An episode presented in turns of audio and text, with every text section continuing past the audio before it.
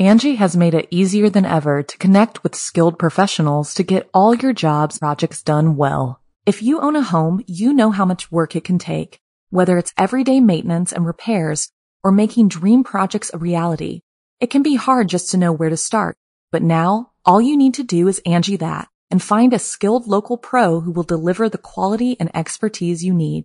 Angi has over 20 years of home service experience and they've combined it with new tools to simplify the whole process. Bring them your project online or with the Angi app, answer a few questions and Angi can handle the rest from start to finish or help you compare quotes from multiple pros and connect instantly, which means you can take care of just about any home project in just a few taps. Because when it comes to getting the most out of your home, you can do this when you Angi that. Download the free Angi mobile app today or visit Angi.com. That's A-N-G-I dot com. When you need mealtime inspiration, it's worth shopping Kroger, where you'll find over 30,000 mouthwatering choices that excite your inner foodie. And no matter what tasty choice you make, you'll enjoy our everyday low prices, plus extra ways to save, like digital coupons worth over $600 each week. You can also save up to $1 off per gallon at the pump with fuel points. More savings and more inspiring flavors make shopping Kroger worth it every time. Kroger, fresh for everyone. Fuel restrictions apply. This episode is brought to you by Shopify. Whether you're selling a little or a lot, Shopify helps you do your thing, however you cha-ching. From the launch your online shop stage, all the way to the we just hit a million orders stage. No matter what stage you're in, Shopify's there to help you grow. Sign up for a $1 per month trial period at shopify.com slash special offer, all lowercase. That's shopify.com slash special offer. The following program is a production of Chilling Entertainment and the creative team at Chilling Tales for Dark Nights, and a proud member of the Simply Scary Podcasts Network. Visit simplyscarypodcast.com to learn more about this and our other weekly storytelling programs, and become a patron today to show your support and get instant access to our extensive archive of downloadable ad-free tales of terror. Thank you for listening and enjoy the show.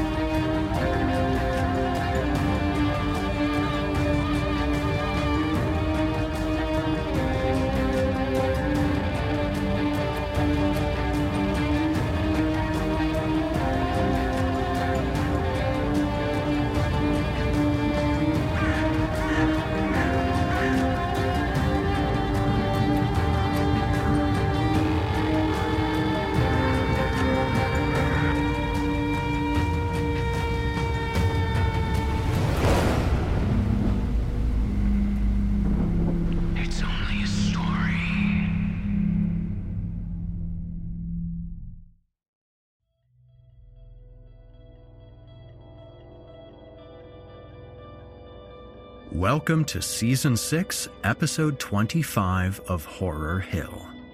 I'm your host, Eric Peabody, and we have finally reached the end of Season 6. I'd like to take this opportunity to thank you all again for such a warm welcome this season. I will be continuing with Horror Hill for the foreseeable future, and you all have made me feel so welcome. Hell, I could just die. Tonight's story brings us the best of the mystery and the macabre. Marlowe Stark is a private detective hired by Anna Hampenberg to find her missing brother, Frederick. Anna insists that Frederick went missing within the walls of their family castle in Germany, and that Marlowe must go there. Upon arriving at the castle, Marlowe immediately suspects that Anna is hiding something from him.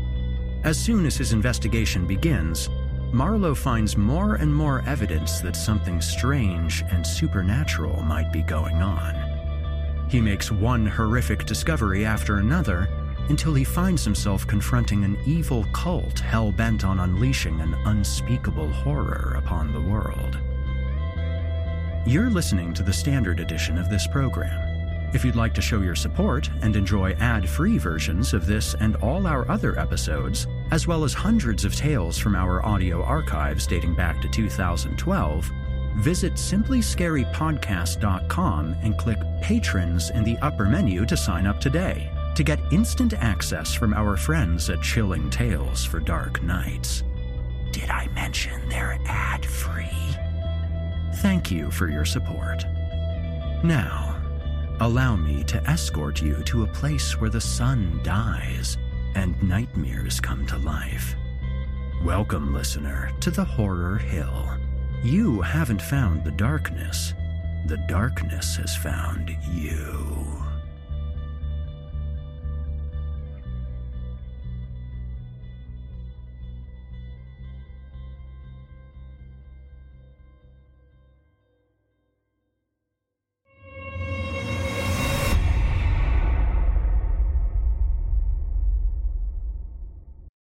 And now, from author Radar Debord, I give you The Nothingness Inside Castle Hampenberg.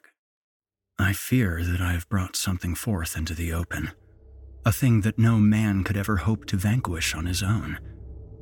It was all because of that damned castle. One simple phone call changed my perception of our place in this universe. We are but ants to beings that exist far beyond what our imagination is capable of. I find myself in a position where I must warn others about the impending danger. It will not stop the other beings beyond our consciousness from having their way with us, but I hope that this last warning can at least prolong the abyss from taking all of us in it. My tale begins in my office I had been a private investigator for the better part of a decade, so I had developed a reputation. There were many strange things I encountered in my line of work, many gruesome sights that would have been the end of lesser men, but not of me. I was foolish to think that the world, the universe, had thrown its worst at me. I had been enjoying a glass of bourbon when my desk phone rang. I answered to hear a distraught, feminine voice on the other end. Is this Marlowe Stark? This is he, I replied. How may I be of assistance? I'm afraid I must ask of your services. The caller paused for several moments before continuing. My name is Anne Hampenberg. I've heard it from respectable sources that you are a talented private detective. I thought the bit of flattery was a nice touch, though I wasn't in the mood to pussyfoot around what Anne wanted. I am, Miss Hampenberg. I've solved many mysteries and helped find many numerous items and people. Listen, Miss Hampenberg, I'll cut right to it. What do you need my services for? There was silence at the other end of the phone. I was about to hang up when she finally spoke. My brother Frederick, I could hear the anxiety in her voice as she continued. My brother has gone missing. It's been over two weeks since anyone has seen him, and I'm so worried, Mr. Stark. I tried to put on my best sympathetic voice. I see, Miss Hampenberg. It's no small matter when someone hasn't been seen for that long, especially a family member. Before we go in further, did he have a wife Perhaps someone he spent a lot of time with would be able to have an idea of his whereabouts? No, Frederick was a loner. The only people who saw him regularly were the cleaning crew that worked for him. I sighed. I see. So I take it they haven't seen him either? That's correct. It's like he vanished without a trace. I was about to ask another question, but she interrupted me. You see, Detective, I know where he probably is. Oh, and where might that be? He's somewhere in our damn family castle, she said in clear distress. He lives in that horrible place. Frederick never left it and never let anyone come to visit outside of me and the help, as mentioned earlier. It was just him inside those ancient walls. I know that's where he must be, Detective. That's why I called you, to ask you to go find my brother. I mused over the situation before asking, If he's in your family home, why are you not searching for him? You don't think I've tried, Detective? I've searched that place from top to bottom, but I know my deduction skills are not as great as most. I don't try to pretend that I can find the tiniest detail and draw a conclusion. That's why I need you. I need a man of your expertise to search that castle for him. I'm desperate, Detective. I promise to pay you double your normal asking price and pay for your airfare and travel expenses. Airfare? I questioned. Where, might I ask, is your family castle located, Miss Hampenberg? Deep in the mountains of Germany, Detective, she answered almost immediately. I thought for a moment about what I should do. I could feel that she was anticipating an answer from me. I sighed. Then it looks like I'm going to Germany. She seemed all too happy for me to be accepting the case and said she would send everything I would need for my trip as soon as possible. Though I hung up the phone, I couldn't shake the feeling that something was off. The flight across the sea was uneventful, as was the main drive up to the castle. However, there was a shift in the atmosphere as soon as I hit the forest surrounding the estate. From the drive up to that point, the feeling was pleasant and almost relaxing. As soon as the trees towered over my rental, a feeling of dread filled the pit of my stomach. The trees themselves did not seem sinister, but there was something different that hung in the atmosphere. I could not place why I felt this way, just that it was there and it was lingering. A sense of isolation helped affirm the nagging thought of danger at the back of my mind. These negative thoughts didn't come to my mind until I glimpsed the castle. The anxiety within me grew as I pulled up to the estate's makeshift gravel drive. I noticed two cars parked close to the doors to enter the castle. I decided to park a little further back and walk the extra hundred feet. I was not informed that anyone would be waiting for me when I arrived, so the presence of vehicles belonging to unknown persons further intensified the growing belief that something was amiss. Deciding it best to leave my things in the car for the moment, I crept around the outside of the castle, looking for anything out of the ordinary. After finding nothing of note, I finally decided to enter. Angi has made it easier than ever to connect with skilled professionals to get all your jobs projects done well. If you own a home, you know how much work it can take, whether it's everyday maintenance and repairs or making dream projects a reality. It can be hard just to know where to start, but now all you need to do is Angi that and find a skilled local pro who will deliver the quality and expertise you need. Angi has over 20 years of home service experience, and they've combined it with new tools to simplify the whole process. Bring them your project online or with the Angi app, answer a few questions, and Angi can handle the rest from start to finish or help you compare quotes from multiple pros and connect instantly, which means you can take care of just about any home project in just a few taps. Because when it comes to getting the most out of your home, you can do this when you Angi that. Download the free Angi mobile app today or visit Angi.com. That's A-N-G-I dot com. I opened the large wooden door as carefully as possible, not to draw attention to my entrance. I had no desire to let anyone know I was there, yet. It was clear that the old halls had seen better days from a first glance. The bricks were partially eroded, and visible cracks dotted the walls. There was no doubt that any weak winter wind would have its run of the place. This alone left me wondering why Frederick would ever willingly choose to live in a place like this. Just as I had begun my first examination of the place, someone walked out into the main entrance that I was in.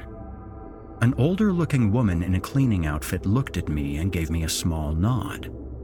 She started dusting the stone banister of the stairs and ignored my presence. Her appearance let me know that at least one of the cars out front belonged to Frederick's help. It spoke to the dedication of his hired help that they would continue to clean the place weeks after he disappeared. However, this also meant that they most likely cleaned up any evidence that would have helped me. I was about to collect my luggage when I heard a familiar voice call my name. I looked up the large staircase to see who I presumed was Miss Hampenberg, slowly making her way down. I must admit, I was taken with her looks at first glance. Her hair was a light blonde that one would almost swear was white. She was more of a meek woman with a small frame. Though she was not necessarily thin, she most certainly was lighter than the average woman's weight for her size. As she approached the bottom step, I was able to get a better look at her and realized that her skin was ungodly white. Anna smiled at me. I'm glad you finally made it, Mr. Stark. I was sure to stay around to ensure that there was no trouble with your arrival. Oh, there was no trouble at all. I quickly pivoted the subject to the case. I hope it wouldn't be too much to ask, but I was hoping you could give me a brief tour. It would make my work a lot easier for me. Anne nodded. Of course, follow me. Anne proceeded to lead me through the large expanse of the aging castle. The whole time she was showing me through, I felt that there was something she didn't want me to see. This idea was further verified when I asked about a door we had passed. There's nothing to say about that door. It used to lead to the basement, but my parents had it filled in so the foundation was more stable. We leave it locked. She turned and gave me a rather serious stare before saying, Under no circumstances are you to open that door. Her demeanor quickly changed to a more friendly one as she added, I wouldn't want you to get hurt, Detective. Anne finished the tour by showing me the only room I had been curious about. This last room is Frederick's, Anne said somberly. It seems a little strange that he would have his room be at the very back of the castle on the second floor. Seems like an inconvenient place to sleep. Anne shrugged. I suppose so, but I know Frederick liked to work on his hobbies in his room. I'm sure he didn't want anyone to disturb him. What better place to make sure that happens, Detective? I suppose you're right, Anne, I said respectfully. I knew that if there were to be many clues left, they would be in Frederick's room. I was eager to get inside and see what I could find. However, my growing suspicion of Anne made me wary of showing my hand. Thank you for the tour, Anne. It's going to be so much easier to look around the castle. Anne nodded. I'm glad I could be of assistance, Detective. Are there any more questions you need me to answer? No, I believe you've answered all the ones I had. She smiled. Then I shall be taking my leave. If you need anything else, I have left my number by the downstairs telephone. I politely smiled and nodded to her. In my friendliest tone, I said, Well, it has been a long day of traveling, so I'm fairly tired. I believe I'll call it a night and then begin my investigation early tomorrow morning. This, of course, was all a lie to get Anne out of the castle as quickly as possible. I wanted to start searching as soon as I could. The eerie feeling of the place had left me uneasy about it, so the quicker I left, the better.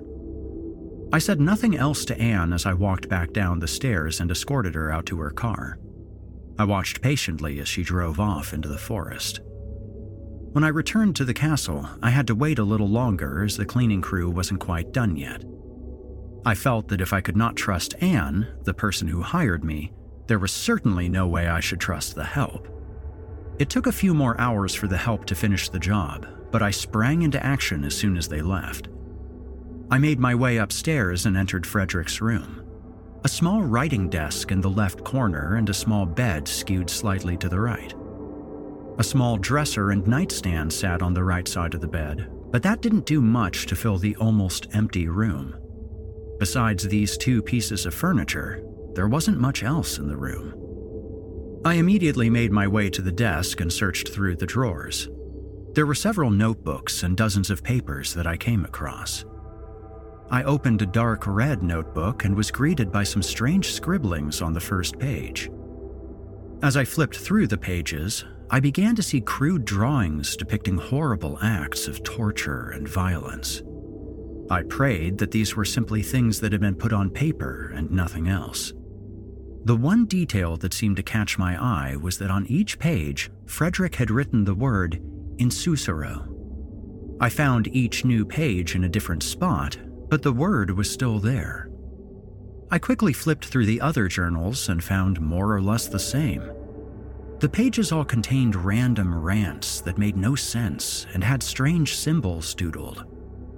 The drawings were so grotesque that I had to lie on the bed for a while before continuing my search. I had just begun, and my search for Frederick had hit a dead end. Not satisfied with calling it quits for the night, I searched the rest of the room.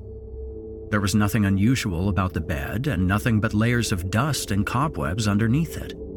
The nightstand was empty as well. As I opened each of the four drawers of the dresser, I noticed that Frederick did not keep many clothes. The bottom drawer, in fact, only contained a large, dark red robe. I pulled it out of the dresser and held it up to inspect it. As I rummaged through the pockets, I discovered a small slip of paper that contained a strange set of words that were circled. On the back of the paper were dates, with the current date and the next day's date underlined. The familiar feeling of apprehension I had felt before returned. I knew that there might be something sinister lurking within these stone walls. As I placed the robe back in the drawer and shut it, I noticed the tiniest ray of light escaping from just behind it. I quickly pulled the dresser away from the wall and knelt. It was easier for me to see the small beam of light shining from an obvious small crack in the wall. However, this wasn't a crack that had been made by the hand of time. No, this one had been carved by a human hand. Something was hidden behind this chunk of wall, and I had to discover what. I pressed my hands against the stones and moved them over the area the dresser had covered. By doing so, I discovered another crack in the stones on the opposite side from where I had found the first one. I took a deep breath and pushed against the wall as hard as possible. Immediately, I felt the bit of wall begin to move from the force I had exerted on it. I continued my effort and was able to push the chunk of wall forward several feet until it stopped moving no matter how hard I pushed on it. I moved around the chunk of stone and saw that my progress was halted by a set connected to the floor. They acted as a stopper to ensure that the bit of the wall was not pushed further. Then I noticed a small tunnel mere feet in front of me. It was no more than four feet in height and less than that in width. If the bit of wall had been pushed in front of the tunnel, it most certainly would have blocked it. This was an outcome someone didn't want to happen. My instinct told me to stop for the night, but my curiosity wanted me to push forward. I gave in to the ladder and began crawling through the dark tunnel. It would have been pitch black if not for a small flickering light coming from the end of the passage. After a few crawling moments, I found myself in a small, secret room. There were a few lit candles that covered the ground. I looked before me and saw a makeshift altar with two books placed on it. One was a green journal that was, in my mind, no doubt one of Frederick's. The other book was one of a strange shape and design. The cover was blood red and seemed to be made of leather. I reached toward the strange book and rubbed the cover between my fingers. The material was certainly not anything I had ever felt before. I slowly opened the book and found more grotesque depictions of mutilation. I felt the need to flip through the pages, and as I did, I was greeted by different images and drawings that showed inhuman creatures that I had never seen before. Each creature had a word that was written in large letters beneath the drawing of it. If Frederick had sketched these, I could not doubt that the man was not of sound mind. I continued to flip from page to page until my eye was caught by the familiar word in Insusuro. The picture was of a beast with six arms and the body of a man. The creature was covered with curved lines that crossed all over its body, as if the creature was made of thousands of smaller pieces that were stitched together. No head was attached to the neck that had been drawn, so I assumed the image had not been completed yet. An eerie chill ran down my spine, and I decided that it was best if I left this room. I quickly picked up Frederick's journal and backtracked my way through the tunnel. It took a little more effort to pull the piece of wall to its original position than it did to push it, but I eventually was able to get it back in place to hide the opening. I quickly moved the dresser back and ran out of Frederick's room. The whole time I did this, I felt dozens of invisible eyes watching my every move. I heard footsteps quickly moving down the hallway in front of me. I slipped into the room across the hall from Frederick's, leaving the door open just a crack so I might see what was happening. A group of several hooded figures approached the door to Frederick's room and stood around it. One of the figures barked orders to the others, and they hastily entered the room. The figure stood outside the room, looking around the hallway. There was a moment when his eyes stopped on the crack I was peeking through. I felt my fear rise as I was sure his harsh eyes were staring directly into mine. But the figure turned his gaze elsewhere. After a few moments, the other figures reappeared and whispered something to their leader. What? He shouted angrily. How could you fools have lost it? That journal is priceless. The leader backhanded one of his minions, and they toppled to the ground. I heard him bark the order to spread out and find it. A chill ran down my spine as I instantly knew they would search the room I was currently in. Before the hooded figures could begin their search, I felt a large rumbling beneath my feet. They must have felt it too, because they immediately ran back down the hallway. I slipped back into the hallway and took a moment to calm down. At this moment, I knew something far larger than Frederick's disappearance was happening within the walls of this castle. I knew the way to get to the bottom of everything was to open that door to the basement. So, I carefully made my way through the hallways, being wary of any noises I heard. Once I neared the basement door, I looked for something that would help me break it open. Before anything was found, the door opened by itself and a hooded figure stepped out just a few feet in front of me. He was focused on closing the door, so he did not notice me until he turned around. There was a moment of still silence where neither of us did anything.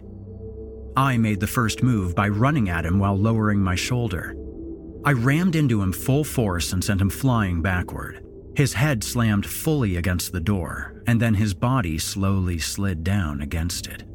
It was clear that I had rendered him unconscious. Moving quickly, I drug his body across the floor into the kitchen and I put on his clothes. I made sure that I took the journal with me as I opened the door and made my way down the stone staircase. I observed that the staircase was expansive. It had gone down more than 50 steps, and the end was still not in sight. Wherever the staircase led, it went deep underground. The amount of time it would have taken to make something like this would have easily been several decades. It was several minutes before I finally reached the end of the stairs. I found myself in a large room with a stone floor and lit torches lining the walls. Three stone archways were opening on the room's three walls. Not knowing what lay before me, I cautiously moved down the one on the left. There were no torches in the tunnel I found myself in, but a glowing light came from somewhere in front of me. I found that the tunnel led into an expansive room that had only four torches to light it. The walls were covered with strange symbols that reminded me of ones Frederick had placed in his journal. There were dozens of strange items that I would never have imagined existed. Before me, there was an altar that must have been at least 30 feet wide. Not piles of bones, but fully completed skeletons of men were placed upon it. My eyes scanned the ones at the far ends of the altar and found them sitting in a cross legged position. I did not know how it was possible to keep mere bones in this position, but these people had managed to do it. I found something slightly different about the next one, as there was a third eye socket, as though a person possessing of a third eye. The more the center moved, the more the skeleton's anatomy mutated. Each of them had four arms that seemed to have been part of the body. The next mutation was a pair of wings that spread out from the back and must have been at least 12 feet in wingspan. The final set of bones at the center of the altar was a sight to behold. It had all of the mutations of those previous to it on the altar towering five or six feet over the others. It would have been well over 20 feet tall if this beast had actually existed. I did not know why someone would spend so much time creating these fake displays, but I felt truly uneasy looking at them. I quickly made my way back to the room I came from and decided to go through the archway on the wall on the right side of the stairs. It was the same type of tunnel as the one I had already explored, except that the open room at the end was much longer than the other. This room went on for several hundred feet, and I found much more unease in this one. There was a clear path designated for walking, and I quickly saw why. On either side of me, various mechanisms had the sole purpose of bringing pain. Everywhere I looked, I was greeted by whips, spikes, and other grotesque implements of torture. There were devices I had only read about, and others that I dared not think about even how they were used. I slowly made my way down the hundreds of torture devices until I found myself in a set of cells. I looked at the metal bars of the first one as I passed and saw that they were coated in dried blood. Thankfully, no one was in the cells as I passed by until I reached the last one on the left. As I approached, a man was curled up in a ball facing the locked door of his cell. He was trembling uncontrollably as he looked up at me. An unsettling smile spread across his face as he stared at me, and his shaking slowly began to lessen. He slowly sat up and quietly said, Marlowe Stark, I see you have come to learn the truth. I leaned down to meet his eyes and asked him how he knew my name, to which he said, I have known your name for quite some time. The whispers above us have told me of you in my dreams. He raised his right hand and squeezed it into a fist. Unfortunately, my mind is far too weak to comprehend what they speak.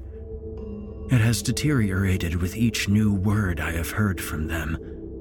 That is the curse I have endured for this moment to occur. Who are you, and why are you locked in here? He laughed. There is no need for you to waste your heroics on me, Mr. Stark. I am a simple pawn of the Ancient Ones. My usefulness has run its course. I was known as Frederick for a time, but that time has passed now. I realized that I had found the man I was hired to find and knew I had to free him. Frederick, I need you to listen to me. Is there a key to this door? I asked. Frederick nodded. The cell keys are always kept with a Hampenberg. That is why Anne has them right now. A wave of confusion flooded me, and the questions poured out. Does Anne know you're here? Did she lock you in here? Why would she hire me to find you? Frederick slowly shook his head. You still do not know what truly awaits you. He gave a small sigh. To be without knowing one's fate is a luxury I unfortunately no longer have. Mr. Stark, my mind has let down the Elder Ones. I cannot hear them anymore. I was thrown in here for my disappointment, and this is where I belong. He maneuvered onto his knees and shuffled closer to the bars. Placing his hands on them, he whispered, There is an important part you play here tonight, Mr. Stark. That is why Anne had to convince you to come here. Through everything you have done since, finding my secret room, taking my journal, and exploring these sacred rooms. That has all been of your choosing, as it must be, and as it has been decided. I slowly stood up and took several steps back from Frederick. I was stunned that he had known about me finding his hidden journal. He had known that I would find him in this horrible place. I felt as though I was not in control of my actions that some otherworldly force had been guiding my hand the whole night. Whatever fate had been chosen for me, I would not allow it to happen. I knew I had to make sure that I made the final decision this night. If I were to go out, it would be on my terms. I asked, What part do I play in this, Frederick? What am I supposed to do? Frederick shook his finger at me. That is for you to find out in due time, Mr. Stark. You will learn soon enough. I knew there would be nothing more I could get out of Frederick. I slowly turned and began to walk back the way I came. The sudden laughter gave me pause, but then I realized it was coming from Frederick. The sound of it grew into a loud yell that seemed uncontrollable as I left the room and walked back down the tunnel into the main room. There was but one archway left for me to venture through. I took in a deep breath and cautiously proceeded. As soon as I had passed below the archway, I recognized that the corridor I was in was far longer than the previous two I had gone through. I was but a few steps in when I heard a faint noise, something besides the crackling of the torches that lined the walls.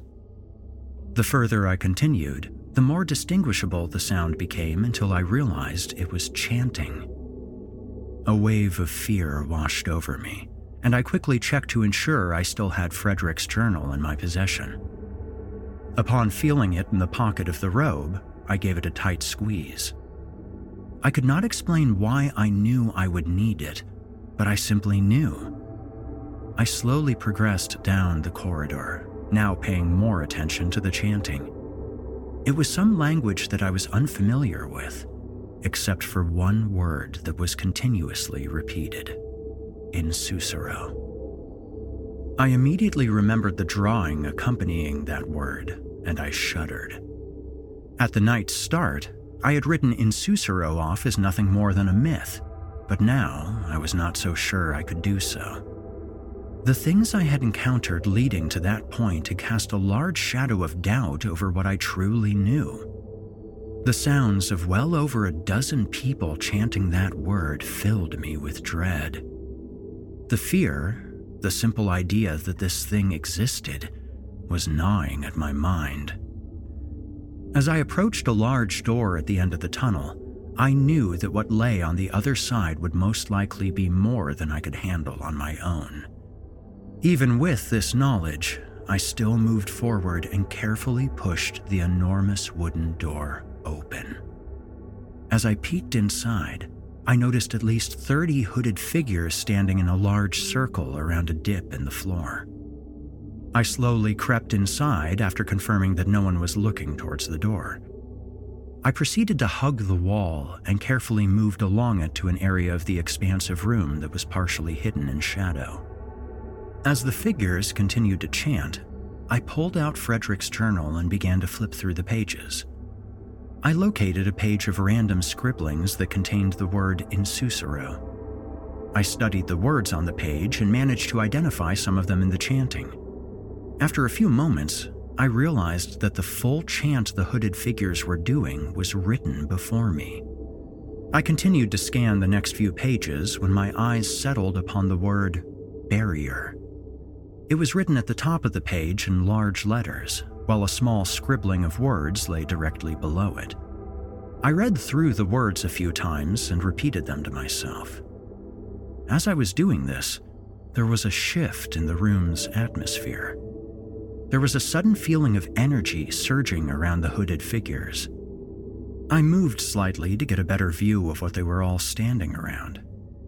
By kneeling, I could see that the dip was more of a circular hole. It was filled with a liquid seeming to be the same consistency as water, but it was completely black. A sudden gust of wind swept through the room, and I felt myself being pushed from behind by it. I stumbled forward a few feet and almost fell out of the shadows I was hiding in. Luckily, I believed that no one had seen me and I could easily retreat. The winds in the room continued to pick up, and a loud sound of swirling was beginning to grow alongside the chanting. I tried to identify where the wind could be coming from in the underground room, but there seemed to be no reasonable place it could enter from.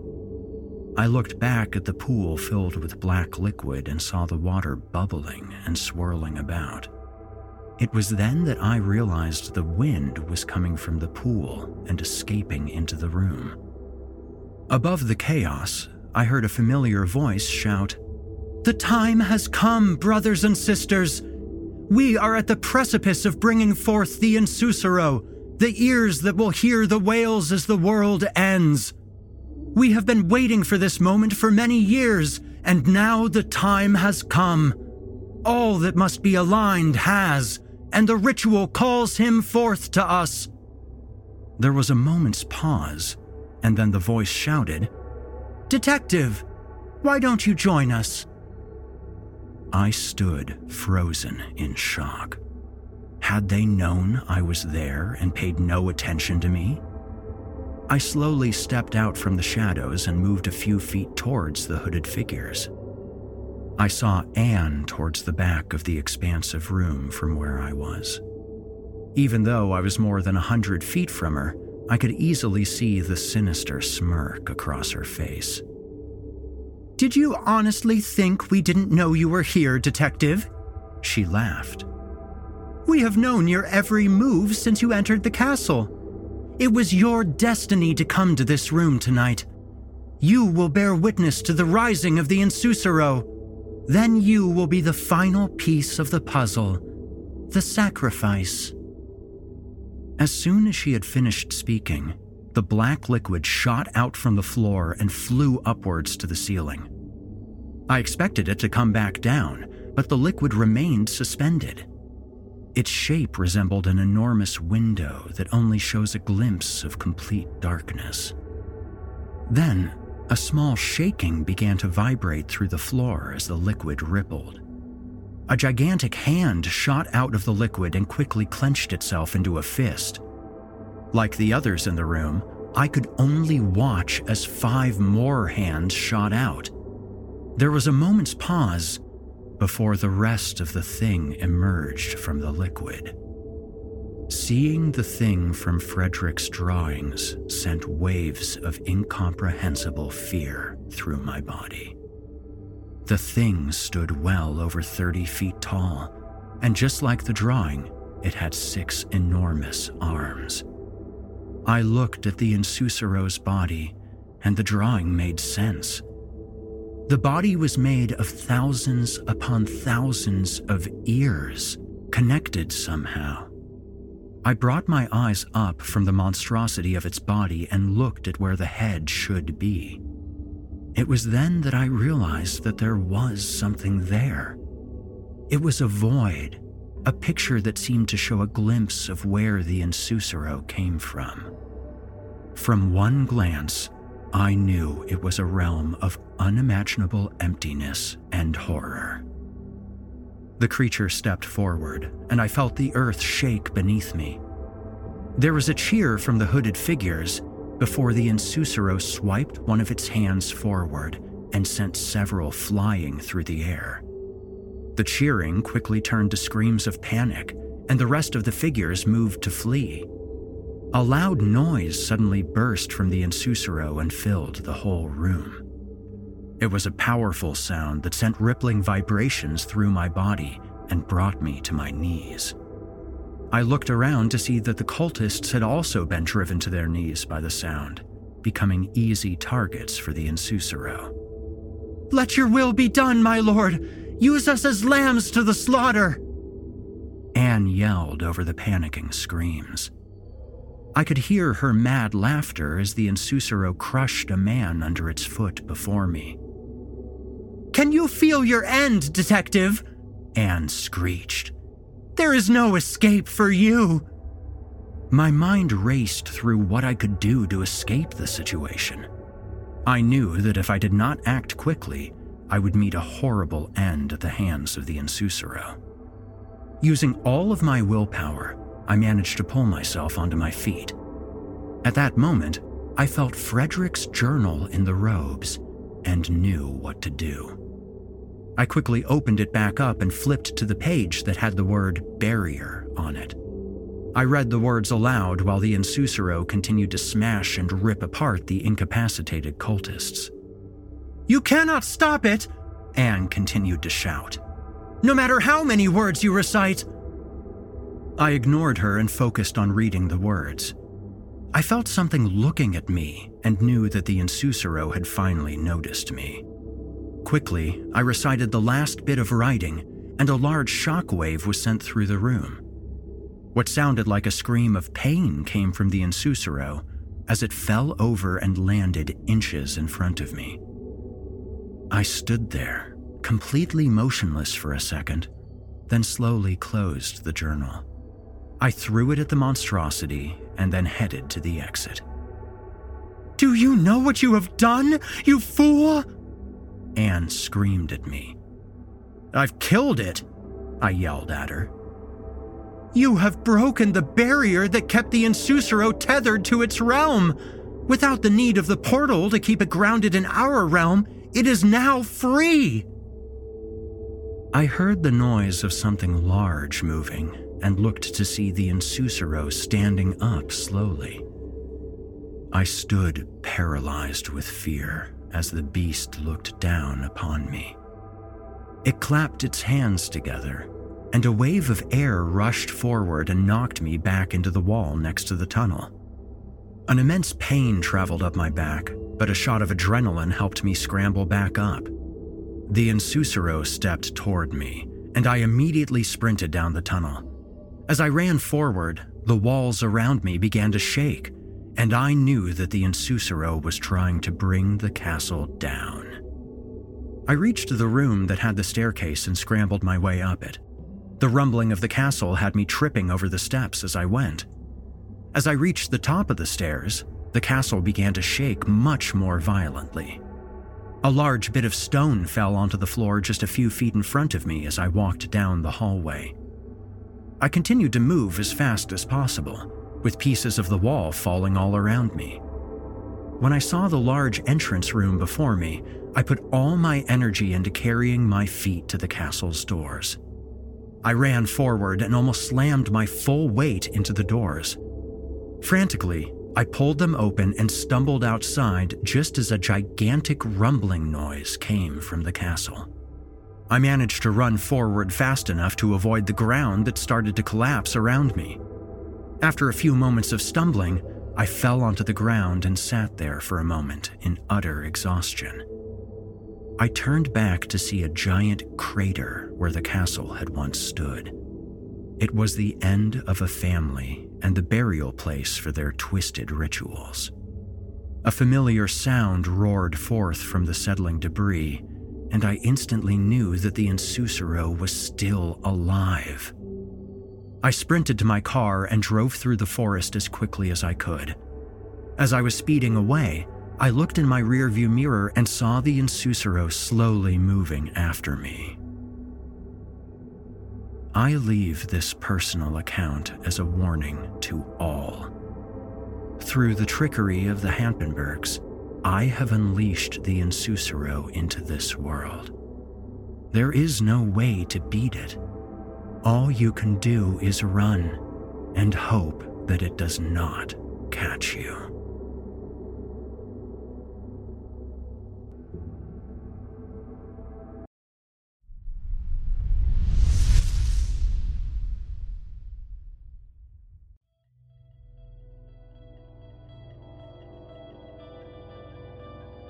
You've been listening to The Nothingness Inside Castle Hampenberg by Radar DeBoard.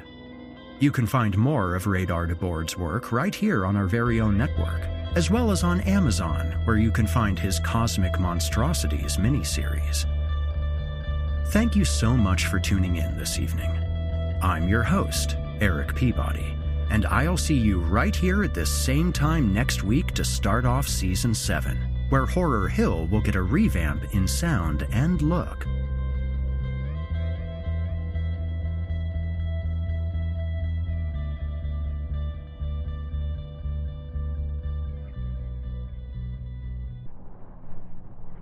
Thanks for listening. You've been listening to the Horror Hill Podcast, a production of Chilling Entertainment and the creative team at Chilling Tales for Dark Nights, and a proud member of the Simply Scary Podcast Network. Visit simplyscarypodcast.com today to learn more about our network and our other amazing storytelling programs. Tonight's episode was hosted by, and its featured tale performed by, yours truly, Eric Peabody. Selected stories have been adapted with the kind permission of their respective authors. Original music provided by Felipe Ojeda. Finalization by Craig Groshek and S.K. Brown. Got a terrifying tale of your own that you'd like performed? I do take submissions. Email it to us today at submissions at simplyscarypodcast.com to have your work considered for future production. If you enjoyed what you heard on tonight's program and are joining us on your favorite podcast app, please subscribe to us to make sure that you never miss an episode and leave us a five star review and a kind word. Your feedback means a lot to me. You can also follow Chilling Tales for Dark Nights and yours truly on social media to connect anytime and get the latest updates on this and our other programs. If you're listening on the Chilling Tales for Dark Nights YouTube channel, do us a favor and hit the subscribe button and the bell notification icon as well to get more spooky tales from me and the crew and another episode of this program each and every week. And don't forget to hit the thumbs up button to let us know how we're doing and leave a kind comment. Lastly, don't forget to visit us at chillingtalesfordarknights.com and consider supporting the team by becoming a patron. In addition to helping us out, you will get exclusive access to our audio archives and ad free downloads of all your favorite stories, including those you've heard on this program. As for me, you can hear more of my work on the Chilling Tales for Dark Nights podcast. However, I will be back next week with more terrifying tales to keep you up all night. If darkness is what you're after, listener, your search is over. Yet, let it be known, you haven't found the darkness. The darkness has found you.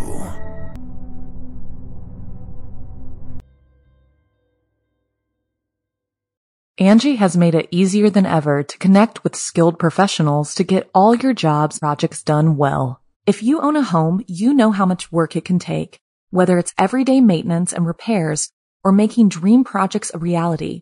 It can be hard just to know where to start, but now all you need to do is Angi that and find a skilled local pro who will deliver the quality and expertise you need.